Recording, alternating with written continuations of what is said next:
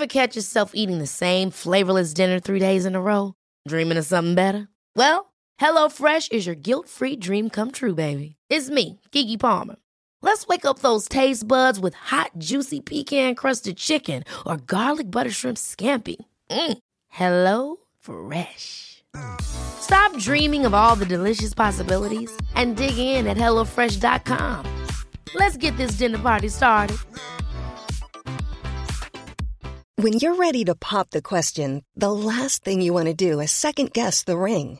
At Bluenile.com, you can design a one of a kind ring with the ease and convenience of shopping online. Choose your diamond and setting. When you find the one, you'll get it delivered right to your door. Go to Bluenile.com and use promo code LISTEN to get $50 off your purchase of $500 or more. That's code LISTEN at Bluenile.com for $50 off your purchase. Bluenile.com code LISTEN.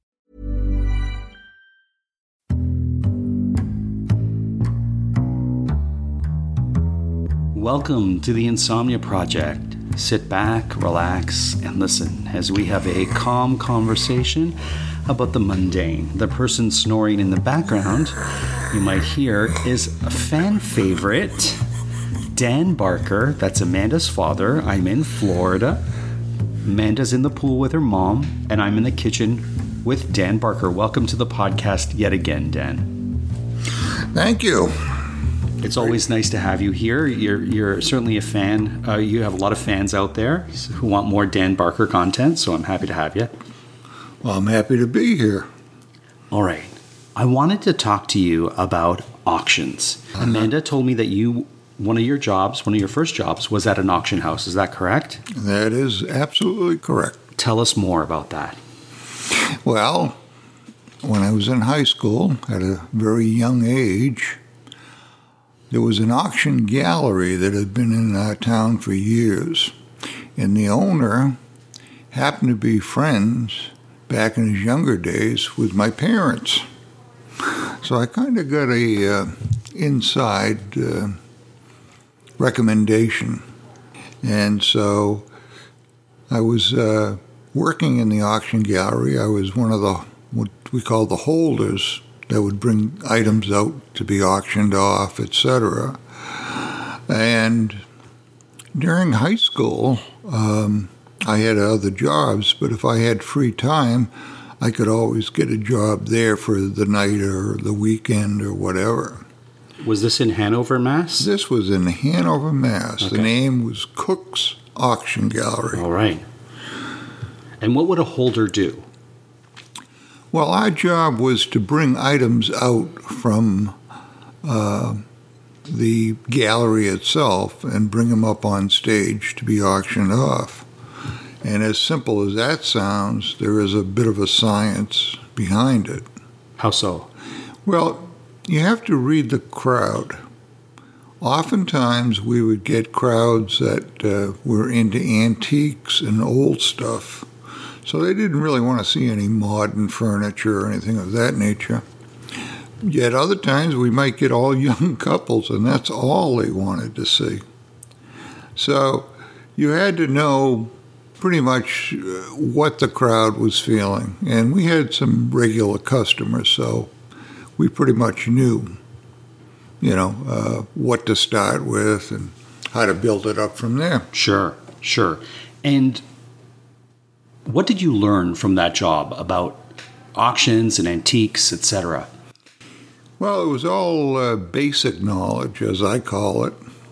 Um, I know enough now t- uh, to be dangerous, Okay. but I don't consider myself an authority on on goods or anything of that nature. Share with us some of the tips or the things that you learned that make you a dangerous auction hunter. Uh, well, first of all, at an auction, one the, first step is if you go to an auction, you, what you should do is survey the gallery itself, see what they're going to bring up for the auction.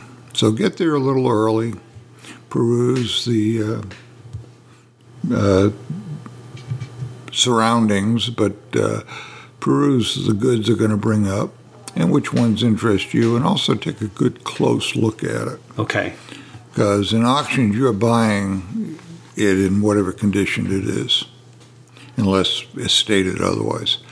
Um, the other thing is judge your crowd that you're with. Some people go to the auction just for the entertainment value, but others are there. Uh, they're quite serious in what they're looking for. I see. Um, one of the things that I started to collect actually as a young kid was Civil War uh, mementos, Okay. let's call them. And uh, I had those right through high school. And if uh, somebody brought something up, like a Union waistcoat or something Sure. that I wanted, uh, you know, I would bid on them even if I was working the auction. Um, the other, in whatever happened to my collection, was I went in the army.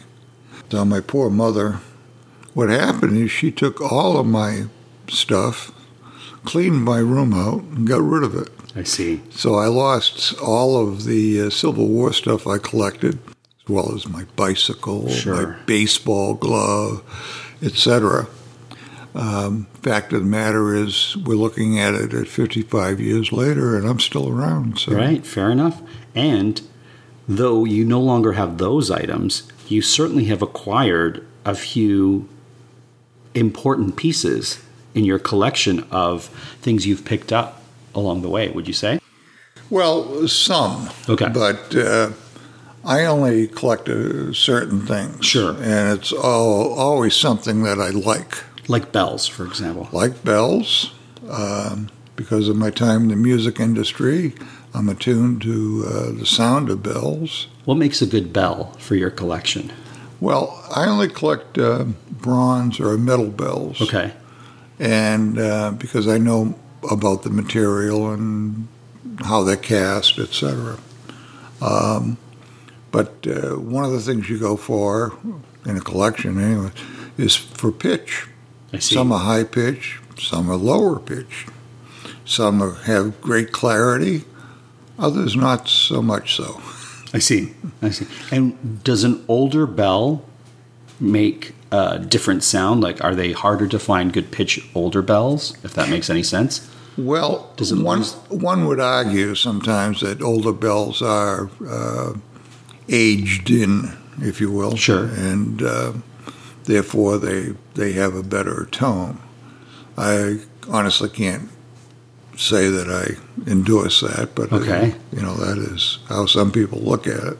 Tell us about your greatest bell find. Well, my greatest bell find was actually at an auction in Canada. Okay. And what it was was an estate auction, and the gentleman uh, who um was there, who owned it, uh, brought it out for the auctioneer on a table. He carried uh, like a card table Right. out with these bells. And I looked at them and I counted them, and there were 13. I said, wait a minute that could be an octave of tuned bells. Right.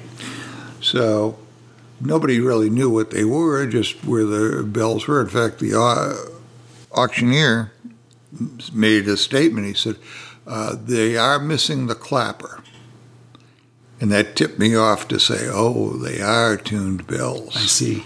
So I picked those up for a song.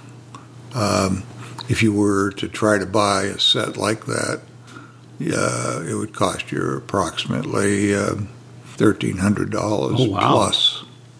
You know, And, and what is the clapper? that is a little uh, thing that in a normal handbell that when you uh, twist it and turn it and shake it about uh, rings the bell. Oh, so the part that's inside the bell, the Yep. little um, Right. pendulum type thing? Right. Oh, I didn't know that. Oh yeah. I guess that that speaks to what you said before. Know the items that you're looking for, right? And the other thing about this collection, apparently the gentleman bought this in pieces because there were bells made in America. But uh, what I was very pride, prideful of once I got them were these bells made in Switzerland. Oh, Uh, I still have a couple actually. I would imagine the Swiss know how to make a bell because their cows have bells. Yeah, these I these are all cast, and uh, uh, the logos of the Swiss and what have you are right in the casting itself. Fantastic. Okay, so other than bells, what's something else that you have an eagle eye for? Oh, well, That's in your see, collection, in yeah. my, my collection, Or in your auction days that you've acquired? Yeah. Well, uh, looking back on nostalgic items such as uh, milk bottles, Oh, yes. we don't have milk bottles anymore, and yet um, they're quite collectible at this point. And in fact, we have right down the street, we had a dairy. Here in Florida. No, no, I'm sorry, up in Massachusetts. Okay. and um, it was called Ritter Farms. And we have a little old cheese box Okay. from Ritter Farms that we found down here in Florida. Oh, here in Florida. Yeah, we were at an estate sale and just had to get it because, again, it was home. Um, but uh, I've collected some milk bottles, usually older ones. I started when my wife and I uh, lived in and owned a uh, one room schoolhouse. Right. I went underneath this open uh, basement area, and there were all these broken bottles, inkwells, and milk bottles, etc. And most of them were broken because what the kids would do is in the opening, would they would throw them underneath. So in the opening under the schoolhouse, they would just throw whatever, I guess, to see what kind of crash they could make or how far they could throw it. So uh, there was a lot of broken glass, but I found a, a couple of bottles that were uh, intact. I didn't find any inkwells intact, but The, the milk bottles you did. Now you found a prized milk bottle when we were up near my cottage at a flea market that had a very particular design to it. Remember? yes, actually, I, I, I bought a couple. Okay. uh, if you remember. Uh, so let me. One was looked like a standard quart bottle. Sure. But what intrigued me is the phone number of the dairy was only three digits. So that was way back, you know, when phones were first out. Right. But the second one was one I hadn't seen since my grandfather um, had a milk delivery service at his house. And what that was was a little bulb on top of the main compartment. And what you would do is you would just sit the, the milk uh, out, and the top part would turn to cream, would be cream, and the rest would be the milk. So Right. my grandfather would always, in his morning coffee, make sure there was cream there. And and I when I saw it, I said, "Wow, I haven't seen one of those in a long, long time." So to describe it, it's almost like you have a glass globe on top of the milk bottle, and in that little glass globe or circle, however you want to describe it, Yep. the size of a golf ball, would you say?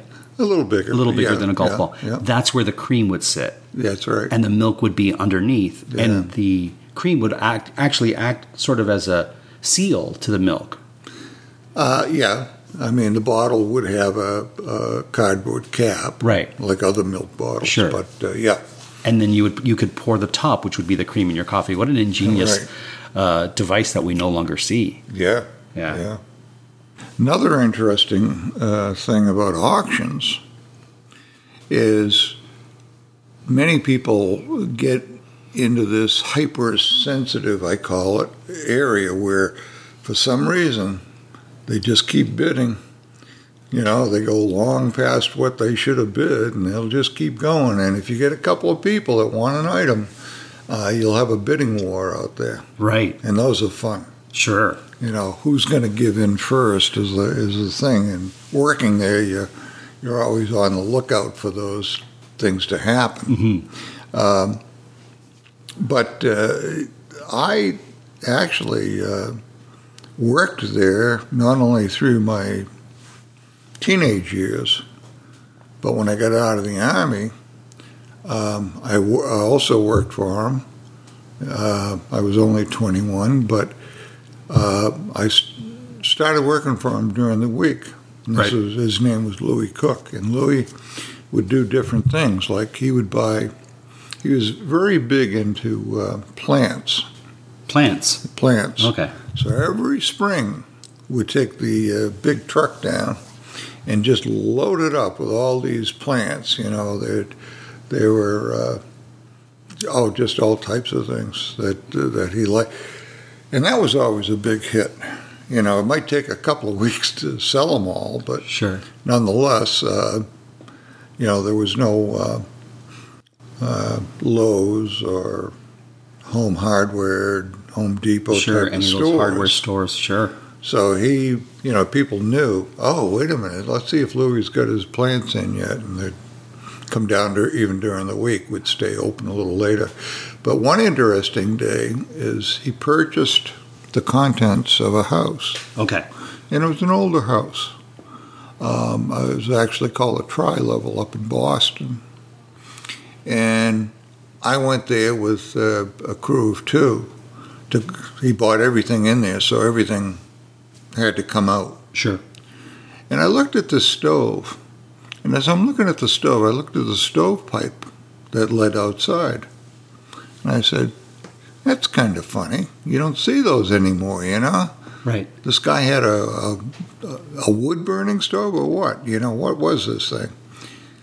So, anyways, I just uh, intuitively I took the stovepipe and I said, "Well, we'll take the stove anyway." So I knocked the stovepipe out, and in back of the stovepipe there was a coffee can, and I said, "Whoa, that's also very strange." So I grabbed it and it was filled with uh, gold and silver coins. Oh wow. Yeah. And being the honest person I was, of course, I brought right back to Louis because guess what? Not only did he have a hobby with plants, but he collected coins. Oh my goodness. So you know, I was you know I was the golden boy there for a long time. Did he ever give you one of the coins as a show of thanks? Uh, no, but uh, again, as a show of thanks, anyways, he again he'd let me work as much as I wanted, and you know, um it, it worked out well when we first got married because Sure. it was a good part-time job. Tell me about some of the interesting, unique, unusual items, or maybe high valued items that came through that auction house during your time. Yeah, they, you know, uh, antiques, especially up around the Boston area, were, you know, va- highly valued. Um, and so if we had any of those, we knew we were going to sell them. Uh, and Louis was smart enough to be able to appraise them before he went up, so he knew what he had to get for them.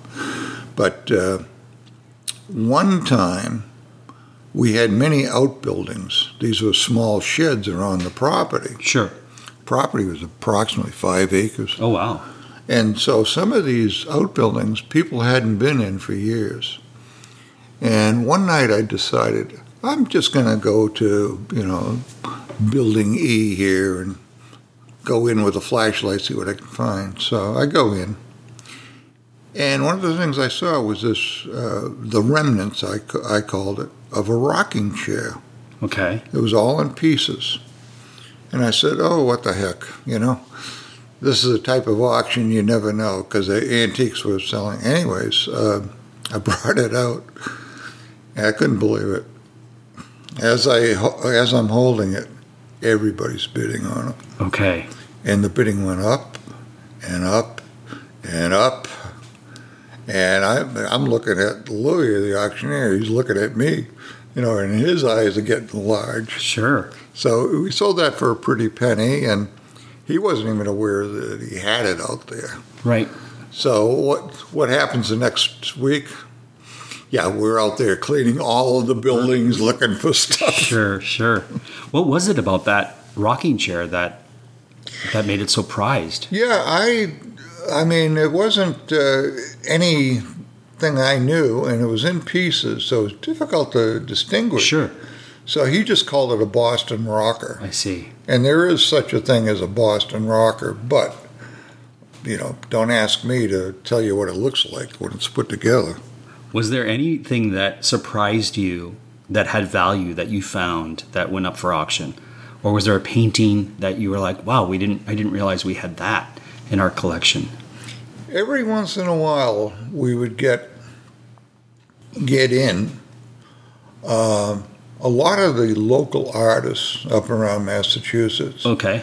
and so I got to see quite a bit of the old uh, people doing uh, the Yankee Clipper ships and what have you. Sure.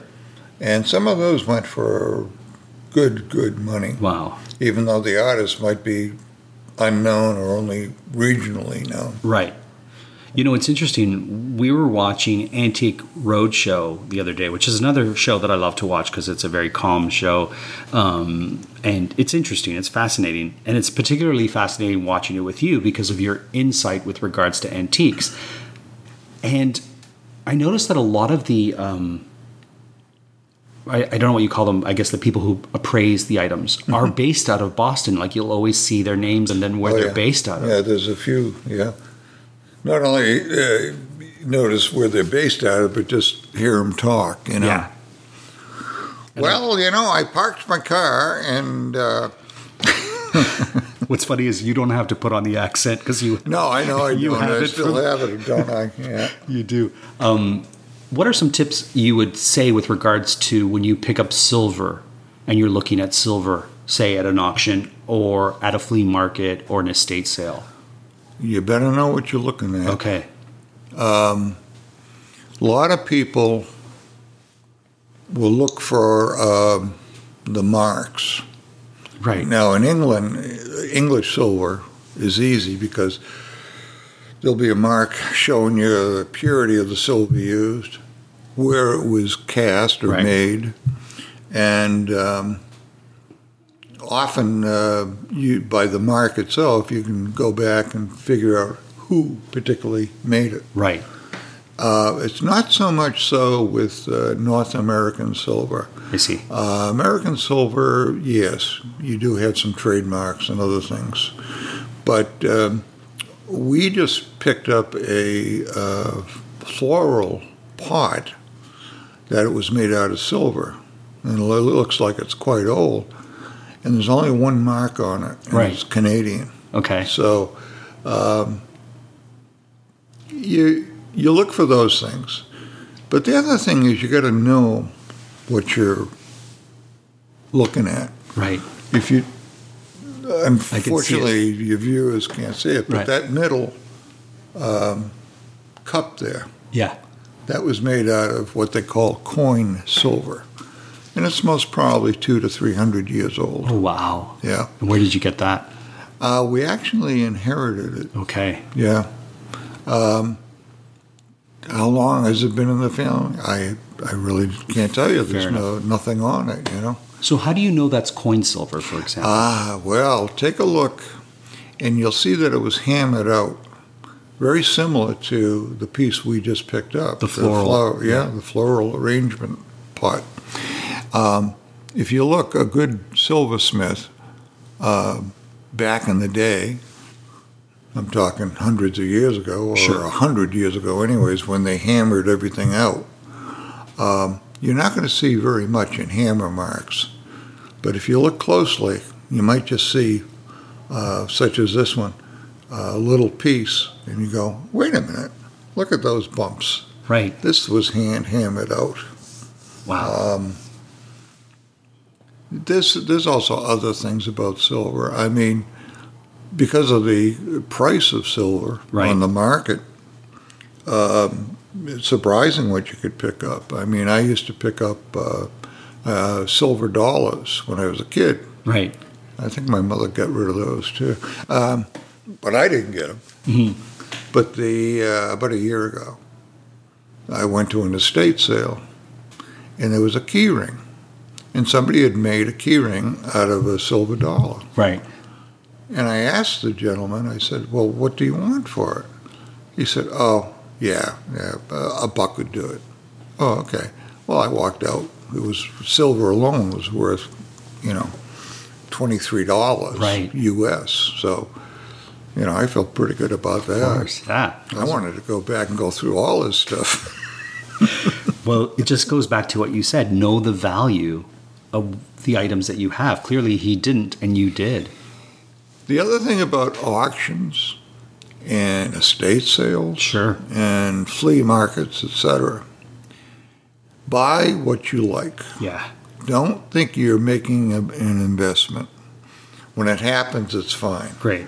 But it's something you may have to live with for quite a while. Uh, make sure you like it.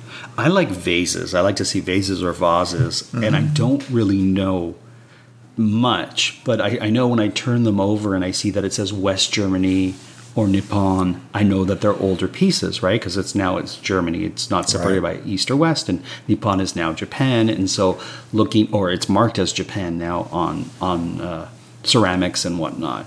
Do you have any ceramic tips for me or vase tips for me? I, Well- I know that I always get what I like, so no matter what it's worth, I'm always enjoying it. Exactly. But uh, in Japan, Japanese, uh, where Noritake is a good old name, Right, and under that it will say Nippon. right. It won't say Japan. Then you know you've got something.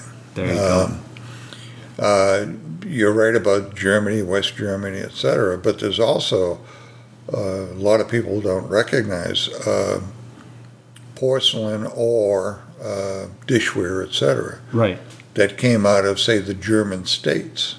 They're not going to say Germany or anything like that, but they might say Westphalia. I see. You know, was Bavaria or things like Yeah. that. Yeah. yeah. I mean, Hanover is an old area of Germany. Of course. And some people look at it and go, "Oh, Hanover. Oh, that's up in uh, New Hampshire." right. Uh, you know, no, it isn't. There you go. well, Dan, thank you so much for sharing all this knowledge you have about auctions. Is there a bell you're looking for that maybe one of our listeners might be like, I, I know that bell? um, Any belt made out of bronze Okay. that is cast. uh, They make bells now out of flat metal. Um, yeah, those are newer bells, etc. But cast bells, the old ship bells are all cast What do you mean by cast? Do you mean like hand poured? Like, That's Like right. from in a, In a mold. foundry in a mold versus what would be the alternative, like spun or like shaped with Well, it tool? could, yeah, it could be spun, Okay. but um, normally it, it would be hammered out with automatic hammers, see. etc., or presses, and uh, you know there's little value there, Right. unless it's uh, gold or silver. So what, but what tells you that it's cast? Is there something that you look at that you're like, this is cast versus one that's hammered out or one that's uh, yeah, actually, there's a couple of things you look for. One is look inside the bell. oh because after they cast it, they may try to tune them to a, a note, and you'll see the lathe marks on the inside going up. Usually they go about halfway up Okay. and stop, right? and the rest is rough. So if you see a rough surface, good chance it's cast. Great. Yeah. Well, thank you so much for that, listeners. I hope if you're still awake, you got some value out of those tips that Dan gave us with regards to auctions. And I hope that if you're not with us, that you were able to listen and sleep. We'll have more of Dan Barker in December when our holiday episodes come out, and I'll be back in Florida in December, so maybe you and I will record some more episodes for our listeners. Thank you, Dan. Sure. Well, thank you for having me. And thank you once again to all our listeners.